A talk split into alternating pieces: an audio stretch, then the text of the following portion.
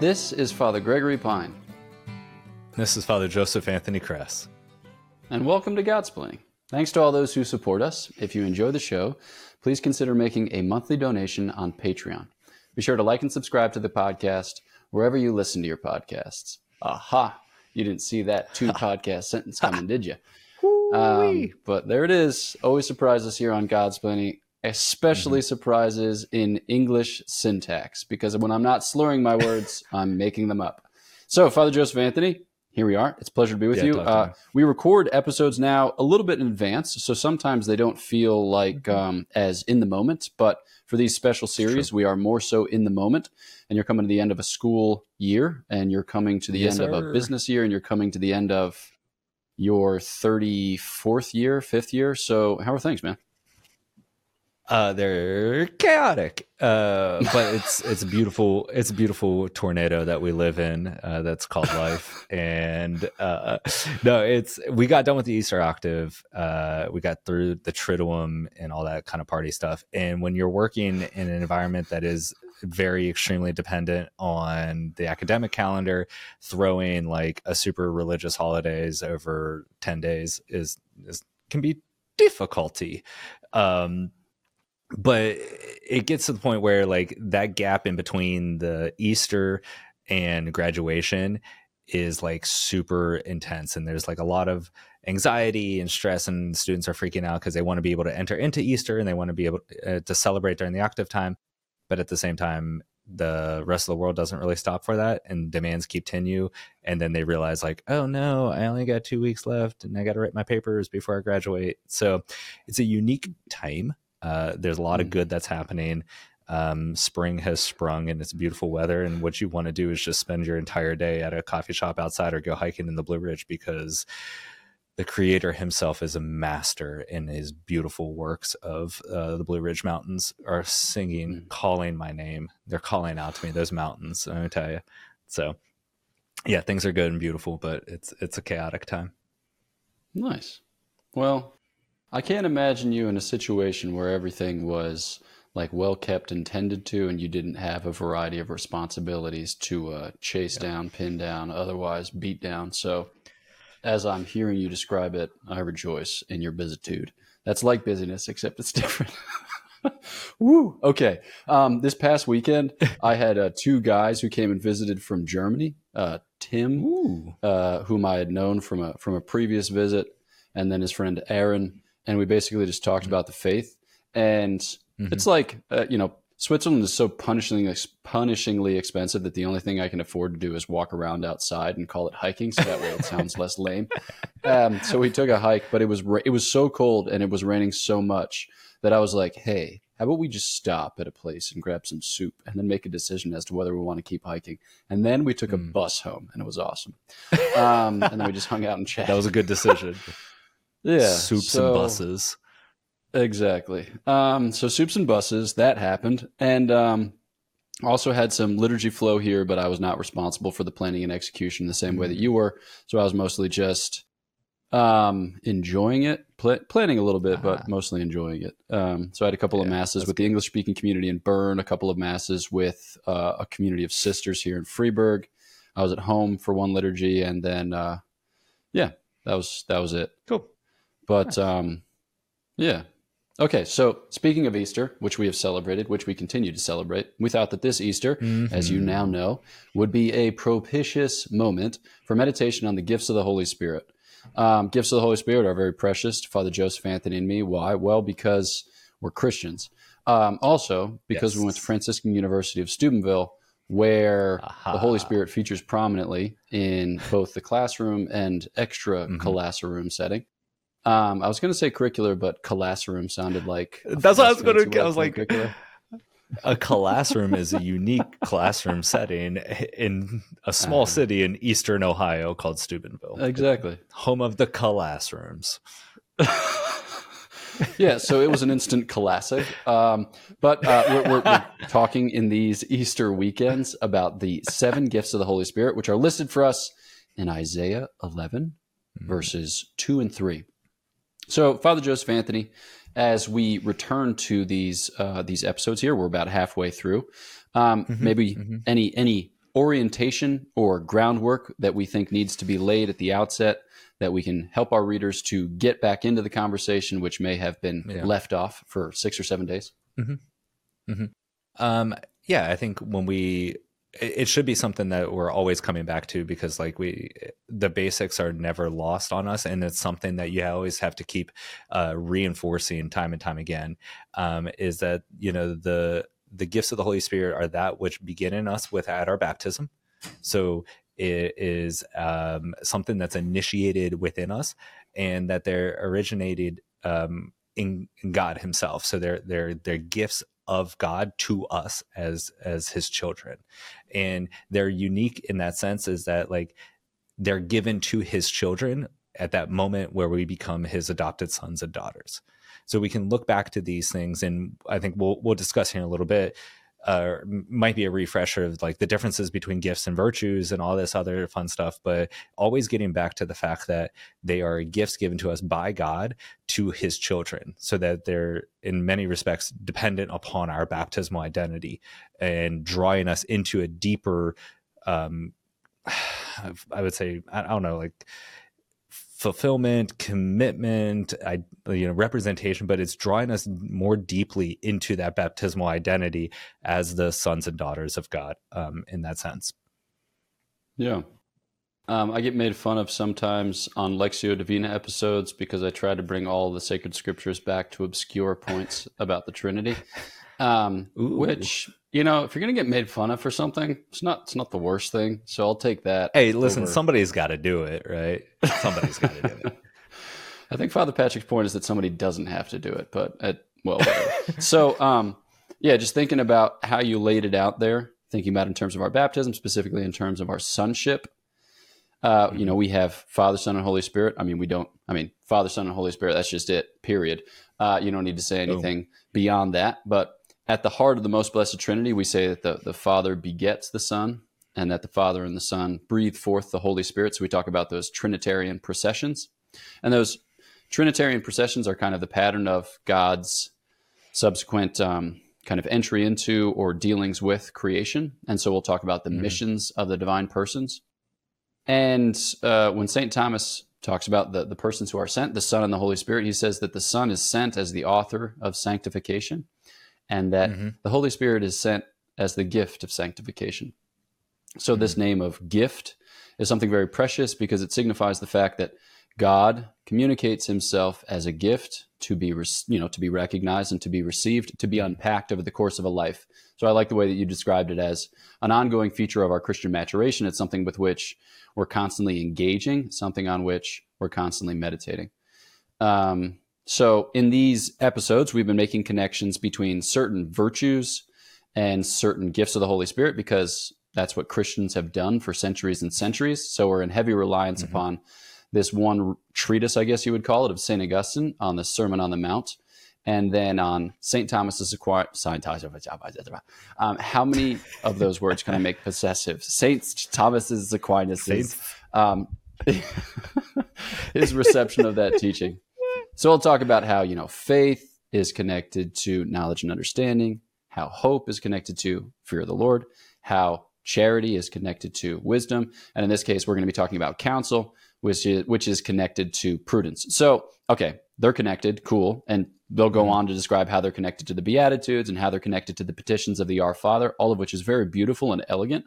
But maybe we could just focus a little bit on the basic distinction between virtues and gifts. Um, so I don't know if you have some good analogies that you use when describing this to your students, things that you like to go back to. Yeah, I think it's to. I think it's important to start to understand that both virtues and the gifts are about um, kind of perfecting the person, right? And and this is about okay, these both of these things are kind of tending towards the same goal, but like, why are they unique? Can we speak of them as, as unique things, or is different? Is there a distinction between them? Because if they're both about the same kind of goal, is the perfection of man, then does it? Are we just splitting hairs and, and calling the same thing by two different names here? And Aquinas talks about how the fact is that no, they are unique in different things because the virtues are kind of the the powers of perfection that are within man himself. So it's it's something that he does um, in in that work. Whereas the gifts, by that very title of gift, is representing its origin, which is different than the the man um, being perfected. It's a gift by another, which in this case is God Himself. So by the using the title of gift, then we're actually recognizing that it's the gift of God to perfect man in that sense. And in that gift, it, there's no expectation of repayment. There's no expectation of that. Now it can grow over the years um, in in that way, but I think that's that's a distinction that can be very important to understand. Is how are the gifts different from the virtues? Um, is because when we speak of the gifts of the Holy Spirit, we're talking about a different origin, which is God Himself is giving his perf- uh, or he's given his gift to perfect man, um, and there's no expectation of repayment in that sense. Yeah. So, no, that's that's a nice that's a nice little inflection point because we talked at the outset how you know you get all kinds of good things at your baptism. So you get grace is the first thing we talk about, which is our participation in the divine life. It's how mm-hmm. God shares with us his uncreated life in a created way. Um, and then God's all about the the serious business of getting that grace into the nooks and crannies of our human souls and bodies. I mean, mostly our souls, but bodies by participation. And so there's where we talk about virtues and gifts of the Holy Spirit and fruits of the Spirit and beatitudes. Mm-hmm. Um, they just perfect different aspects of our human life. And certainly when we talk about virtues, you know, we're, told, we're talking about often, you know, in keeping with the pagan tradition, something that we kind of acquire, something that we kind of do. Mind you, of course, mm-hmm. there are virtues which are infused. So we'll talk about the theological virtues in that way, but also there are infused cardinal virtues besides. But right. this this idea of infusion or of divine initiation is very potent when we talk about the gifts of the Holy Spirit, because when we talk about the, the virtues, we're talking about something like you said that we do whereby we act in a human mode. Now, when mm-hmm. we talk about the gifts of the Holy Spirit, we're still talking about a habit. We're still talking about a perfection of the human person, which can grow or which can diminish. But it's something that permits us or capacitates us to act by a divine mode. People are like, Father Gregory, you just said capacitates, like it was a normal word. Um, so what the heck? Um, in the sense that, so, so like when we operate by the virtues, it's like we're in a boat, maybe a dinghy. Uh, we're in a small a rowboat. All right. And we've got some oars and it's as if we're pulling at the oars. But when we operate by the gifts, it's as if we hoist the sail and we are carried on by a divine breath. So it's still a human thing. It's there's still some some human engagement, as it were, but we just have a more keen sense, a more um, what would you say, acute sense that that God is really initiating and that God is conducting this according to His own yeah, sweet, sweet designs. All right. So when we think about the gifts of the Holy Spirit, we're not talking about something it's like God is violent and he is visiting his plans upon me from without in a way that doesn't correspond to my human flourishing. Nay, nay. We're talking about something that, that deeply corresponds with our human flourishing, but that operates in us by a kind of, like you said, transcendent mode. So, with that, then, let's turn to the gift of counsel. Um, so, maybe you can take us through what are some of our initial thoughts when it comes to counsel? Where are ways in which yep. uh, we see counsel at work or ways in which we take counsel? How do we as human beings mm-hmm. typically? Mm-hmm engage this notion of counsel? Um, I think there's a certain maybe familiarity with counsel in our current culture, and I see this in, in a lot of respects. Um, and I think it can be overdone, um, maybe even to the extent that it paralyzes some people that they feel like they always have to take advice. So in our common parlance um, with most people is like, oh, I need to take counsel for that, which means simply what? I need to ask somebody else. I need somebody else's opinion on this. I need to, um, you know, look for another perspective or viewpoint on this. Um, so to take counsel with somebody is to ask their advice and to see their perspective on it. Um, I think that is actually extremely common in our current culture and society.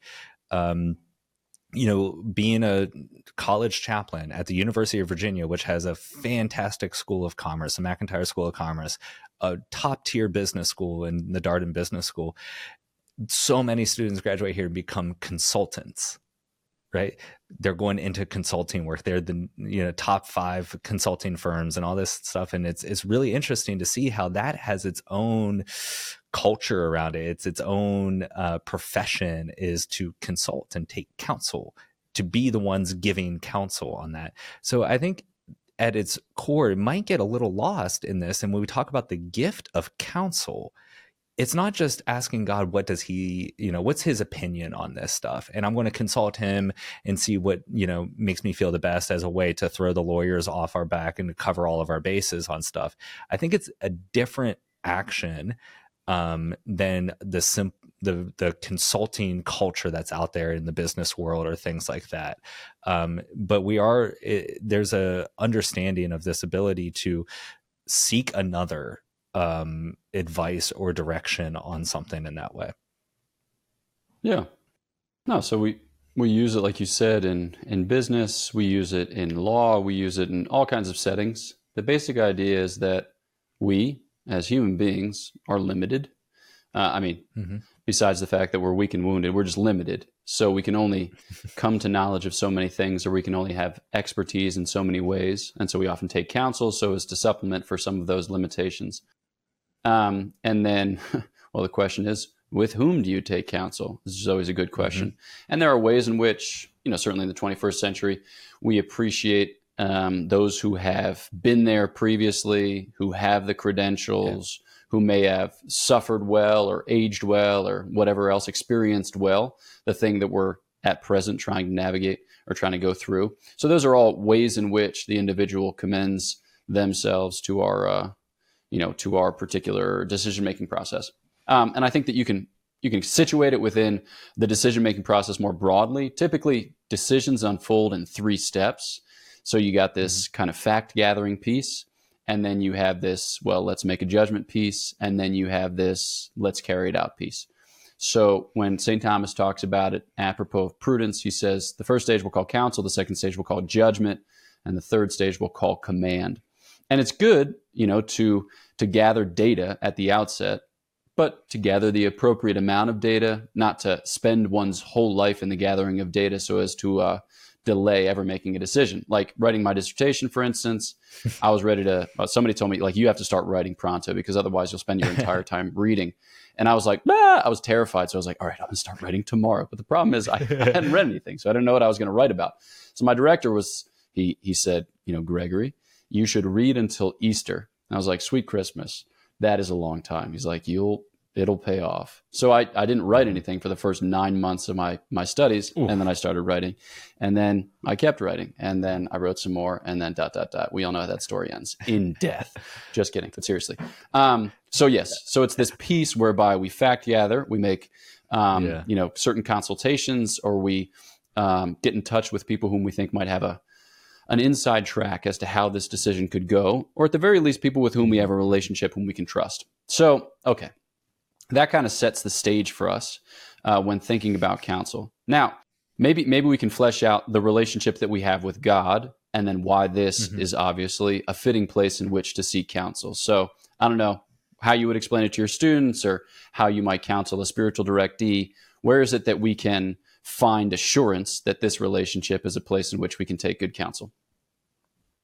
Yeah, I think it's this understanding once again that we as a human person is like are in this we talk about being the earthly pilgrimage, but we're in a constant path of, of like searching of of curiosity and just trying to um yeah pursue these new things. And to then be in that relationship with God um to pursue him who has created all these things in his um, divine providence orders all things to his good and to his glory and our own.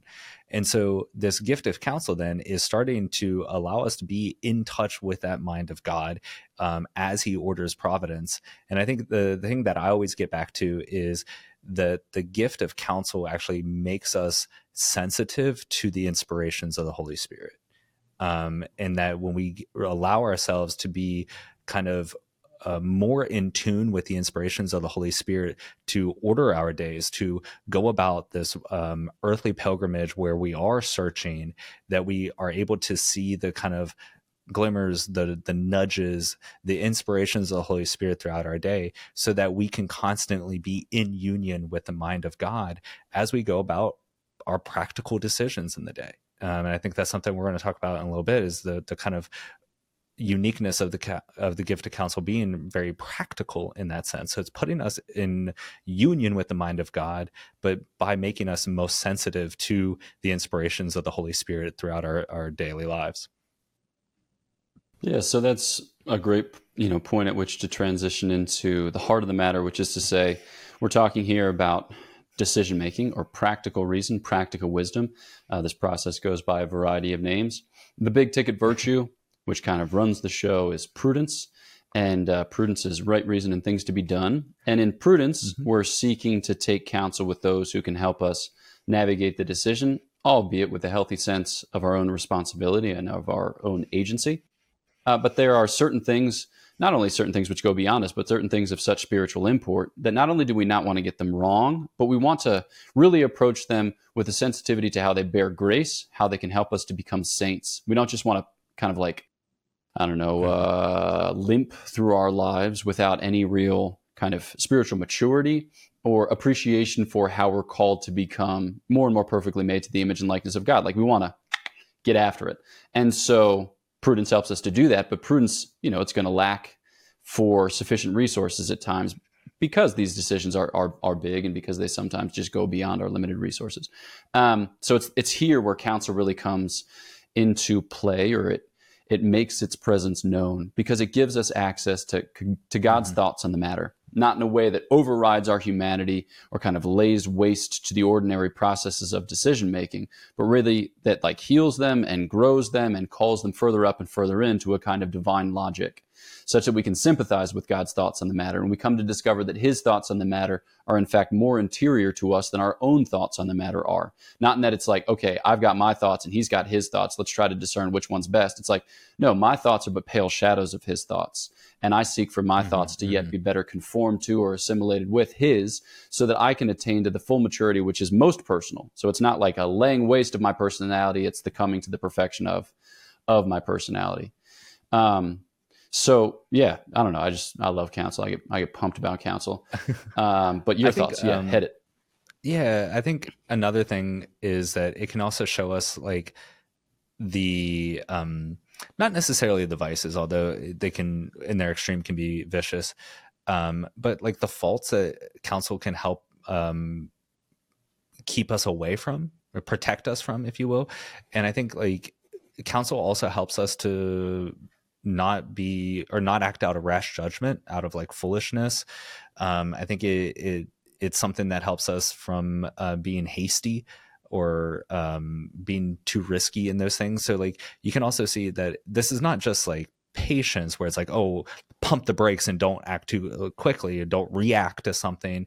But when we are living in the fullness with the gifts of counsel we start to see as God sees, right? We start to see according to the mind of God, be informed as He has created and ordered these things. And so that way we don't fall into the trap of making rash, um, in ill-formed decisions and in being too quick on on these types of things and thus acting in foolish ways so that we have to learn from failures or uh, other things that we can allow ourselves to learn from the mind of God, be informed by his mind in the inspirations of the Holy Spirit to kind of protect us from those kind of failures and pitfalls along the way.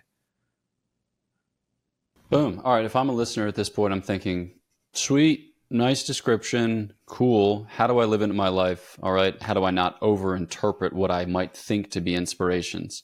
Because people are going to say, all right, I want to be open to God's thoughts on the matter. I want to cultivate mm-hmm. this this sacred memory, a kind of holy docility, which is yes. healed and elevated by the gift of counsel, which brings my prudence to the limit and beyond. But how do I not then overthink everything? Because, you know, do I get a haircut today or tomorrow? Is there an optimal? is there a maximal? Or um, do, do I do something kind of wild and crazy, like quit my job and start that ministry that I've been thinking of for the past two years, even though I have no assurance that it will support me and my family? So we, we don't have to answer all those particular questions, but maybe, you know, if we have if we have thoughts on how to sensitize ourselves to the call of the Holy Spirit, the inspiration of the Holy Spirit, such that it becomes for us a kind of daily thing. It shouldn't be extraordinary that just appears like a bolt from the blue or that crashes upon the shores of our conscious mind, but it's going to be something more gentle, something more constant. So, what would you say are are good ways to seek the face of the Lord in mm-hmm. the gift of counsel always? Um, I think I have two things here. Okay, so I'll do a quick double hitter uh, and then kick it back to you. But the first thing is to ask for an increase of the gift of counsel. Right. Once again, these are gifts given to us. It's the life of God that He gives them to us freely without expecting repayment. So there is no nothing wrong about asking the Lord increase counsel within me, increase the gifts of the Holy Spirit. Um, I'm ready. I desire them. I increase them. So I think that's always the first thing I get back to is just begin to beseech the Lord for an increase. Um, the second is part of that. You, you kind of threw it out there, like that aspect of memory once again, when we start to look back on our lives and we start to see how God orders things and his providence um, kind of coursing through our life, um, it helps us to remember and be more confident in the present moment and to be less self reliant on our own selves and thus we like get tense up and I have to make this right decision. I have to make this. And it's like, no, I can pursue and, and, and make the best decision I can while I'm pursuing the glory of God and, and to, to do that. So when we start to look at our memory and remind ourselves of God's providence through all of that, that can give us more confidence in making these practical decisions and saying, I'm I'm pursuing God, I desire him and I desire to be informed by him and allow the Holy Spirit to motivate me and prompt me in the right way, and then make that decision with our full human capacity while uh, being uh, in union with the mind of God at those moments. So I think the more that we can kind of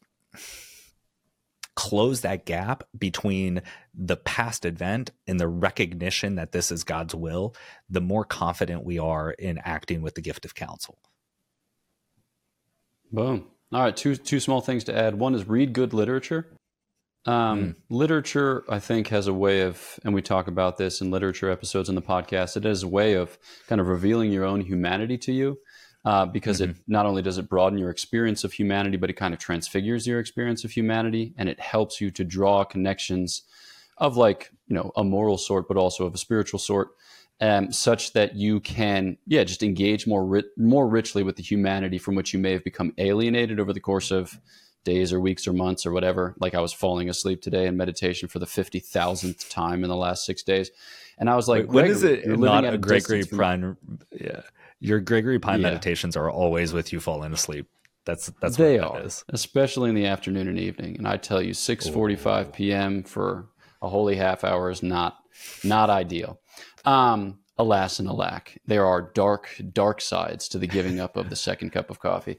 Um, not entirely convinced, but here we go. Um, so yes, this was happening. I was like, Greg, you're living at a distance from your humanity. You need to re-engage your humanity. Mm-hmm. And I think there are a variety of ways to re-engage your humanity, but I think, you know, mm-hmm. listening to your body is one, but um, reading good literature helps you to do so. And then journaling is another thing that I'm going to recommend. I don't, I'm not a big man for journaling all the time, which is to say I don't mm-hmm. do it, but every once in a while I do do it. And yes, there are excesses to journaling. Sometimes you write as if you were preparing your own case for canonization, like, "Oh, loving Father, thou hast blessed me with many gifts this day, but I am so eminently conscious of my many sins." And he's like, the listener says to himself, um, wait, he's just talking like he normally talks, but except with an accent. It's like, yes, I know. I always do that. So whatever. Okay. Um, but regardless, I think a journal can help bring before your mind's eye what is in fact going on therein. Yeah. And then it can open you up to those inspirations by making them more conscious, deliberate, intentional. Um, so that way you mm-hmm. can exercise them with a, with a greater engagement. Um, so yeah, to add to, to yours, your two, Father Joseph Anthony, those additional two. And listeners, you're going to have more besides.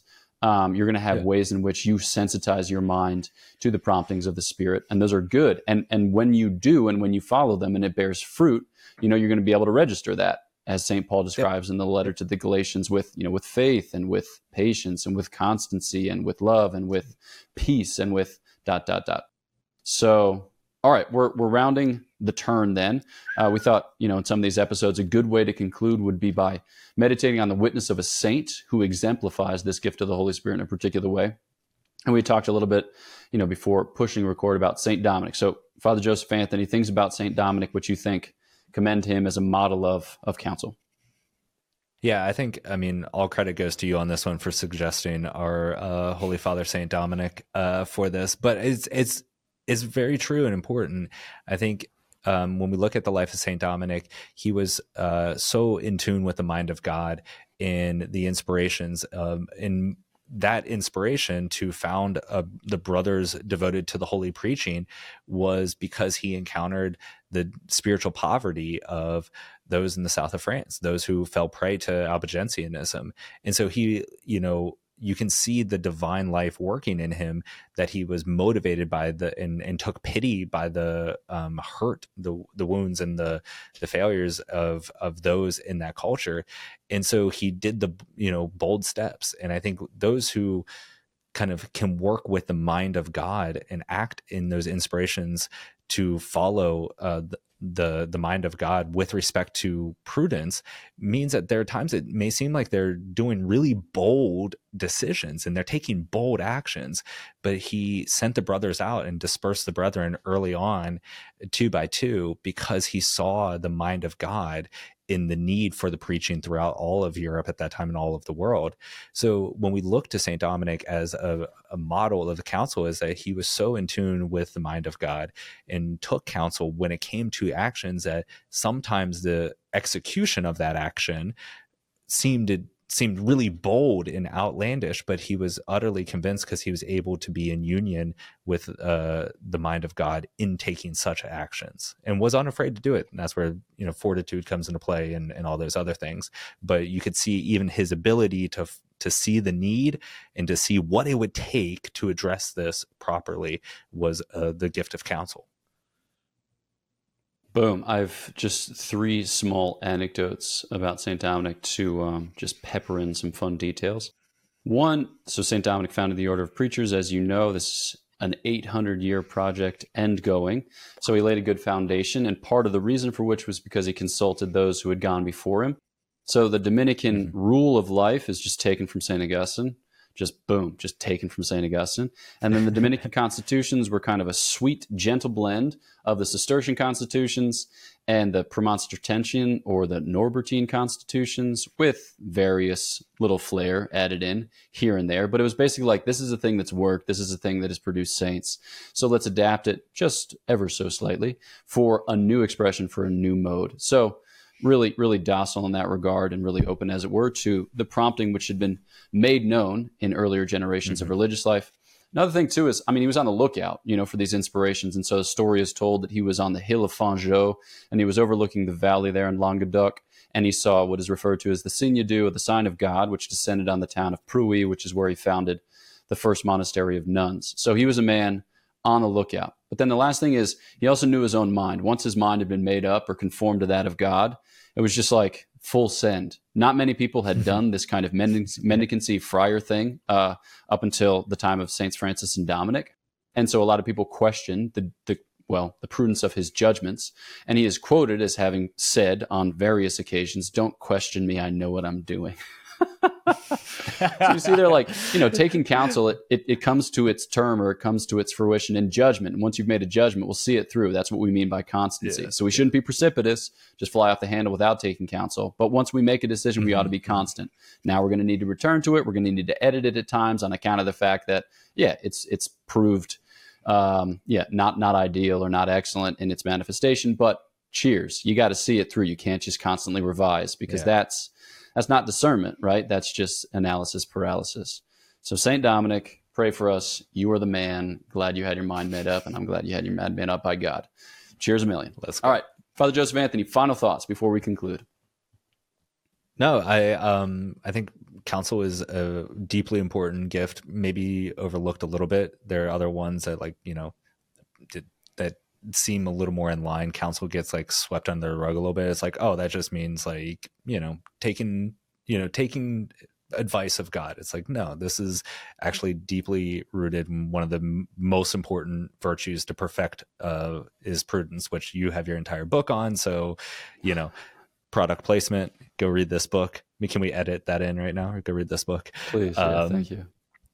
But no, I think I, I love it. Big fan. I should do better at it. I'm not the best at it though. hey, we can all stand to improve while we yet have life within us. All right. Thanks as always, gentle listener, for tuning in to Godsplaining. Uh, please follow us on Facebook, Twitter, Instagram, maybe on TikTok, depending on whether it's banned from your state. If it's Montana, then it's banned from your state. Uh, like the episode, subscribe on YouTube or on your podcast app, and leave a five star review in your kindness, uh, in the kindness of your heart. Um, if you'd like to donate to the podcast through Patreon, we'd be super grateful, and you can follow the link in the description or show notes. In those same show notes, you will find links to merchandise and uh, information on upcoming retreats. So, if my math is correct, there are two retreats to which you can apply at this juncture. One is the all comers retreat in the middle of June, so for everyone 21 and older. And then the other is the men's retreat in the middle of August. So, that's for men because it's a men's retreat. So, hope to see you at one or the other or at both. Uh, all right, that's it. Know of our prayers for you. Please pray for us, and we'll look forward to chatting with you next time on Godsplaining.